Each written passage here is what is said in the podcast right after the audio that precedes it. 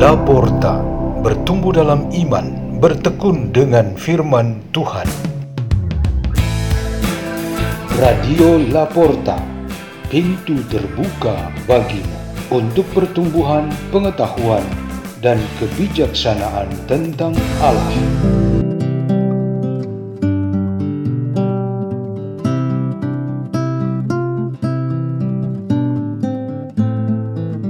Bacaan dan renungan sabda Tuhan hari Sabtu dalam oktav Natal 31 Desember 2022 dibawakan oleh Ignatius Suradin dan Irene Arimawati.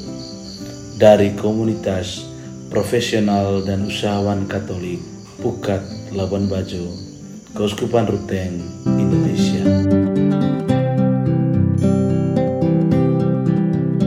Bacaan dari surat pertama Rasul Yohanes bab 2 ayat 18 sampai 21. Anak-anakku, waktu ini adalah waktu yang terakhir.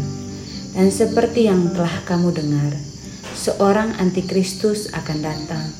Bahkan sekarang telah bangkit banyak antikristus. Itulah tandanya bahwa waktu ini benar-benar waktu yang terakhir. Memang mereka berasal dari antara kita, tetapi mereka tidak sungguh-sungguh termasuk pada kita. Sebab jika mereka sungguh termasuk pada kita, niscaya mereka tetap bersama-sama kita. Tetapi hal itu terjadi supaya menjadi nyata bahwa tidak semua orang sungguh termasuk pada kita.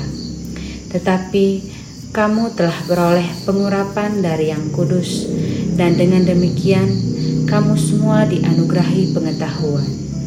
Aku menulis kepadamu bukan karena kamu tidak mengetahui kebenaran, tetapi justru karena kamu mengetahuinya, dan karena kamu juga mengetahui bahwa tidak ada dusta yang berasal dari kebenaran. Demikianlah sabda Tuhan.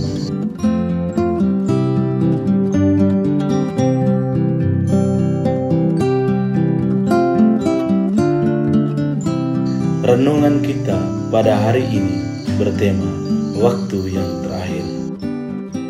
Awal dan akhir terjadi dalam sejarah kehidupan.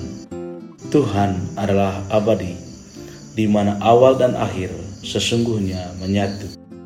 Ketika penulis surat Yohanes yang pertama mengatakan bahwa hari ini adalah waktu yang terakhir, ia sebenarnya mewartakan firman Tuhan sendiri yang mengingatkan kita tentang sejarah hidup kita di dunia. Waktu yang terakhir dalam pemahaman paling sederhana berkaitan dengan suatu jangka waktu yang habis dan berlalu pergi. Ukuran waktu yang kita pakai adalah detik, menit, jam, hari, minggu, bulan, dan tahun. Ketika satu ukuran waktu itu berakhir, sekaligus untuk menandakan selesainya aktivitas atau peristiwa kehidupan kita biasanya menyebutkan dengan waktunya berakhir. Pada hari ini, tanggal 31 Desember, kita mengenangnya sebagai waktu yang terakhir dalam kalender tahun 2022. Jangka waktu seluruh tahun 2022 akan mencapai titik terakhirnya pada pukul 00 tengah malam. Seluruh hari ini akan diisi dengan berbagai kegiatan pribadi, keluarga, atau komunitas yang mengusung tema ungkapan syukur dan pengharapan akan tahun baru. Tetapi bacaan-bacaan pada hari ini ingin mengajarkan kita bahwa refleksi tentang waktu yang terakhir tidak cukup dengan hanya memperhitungkan sebuah jangka waktu peristiwa dan kegiatan hidup.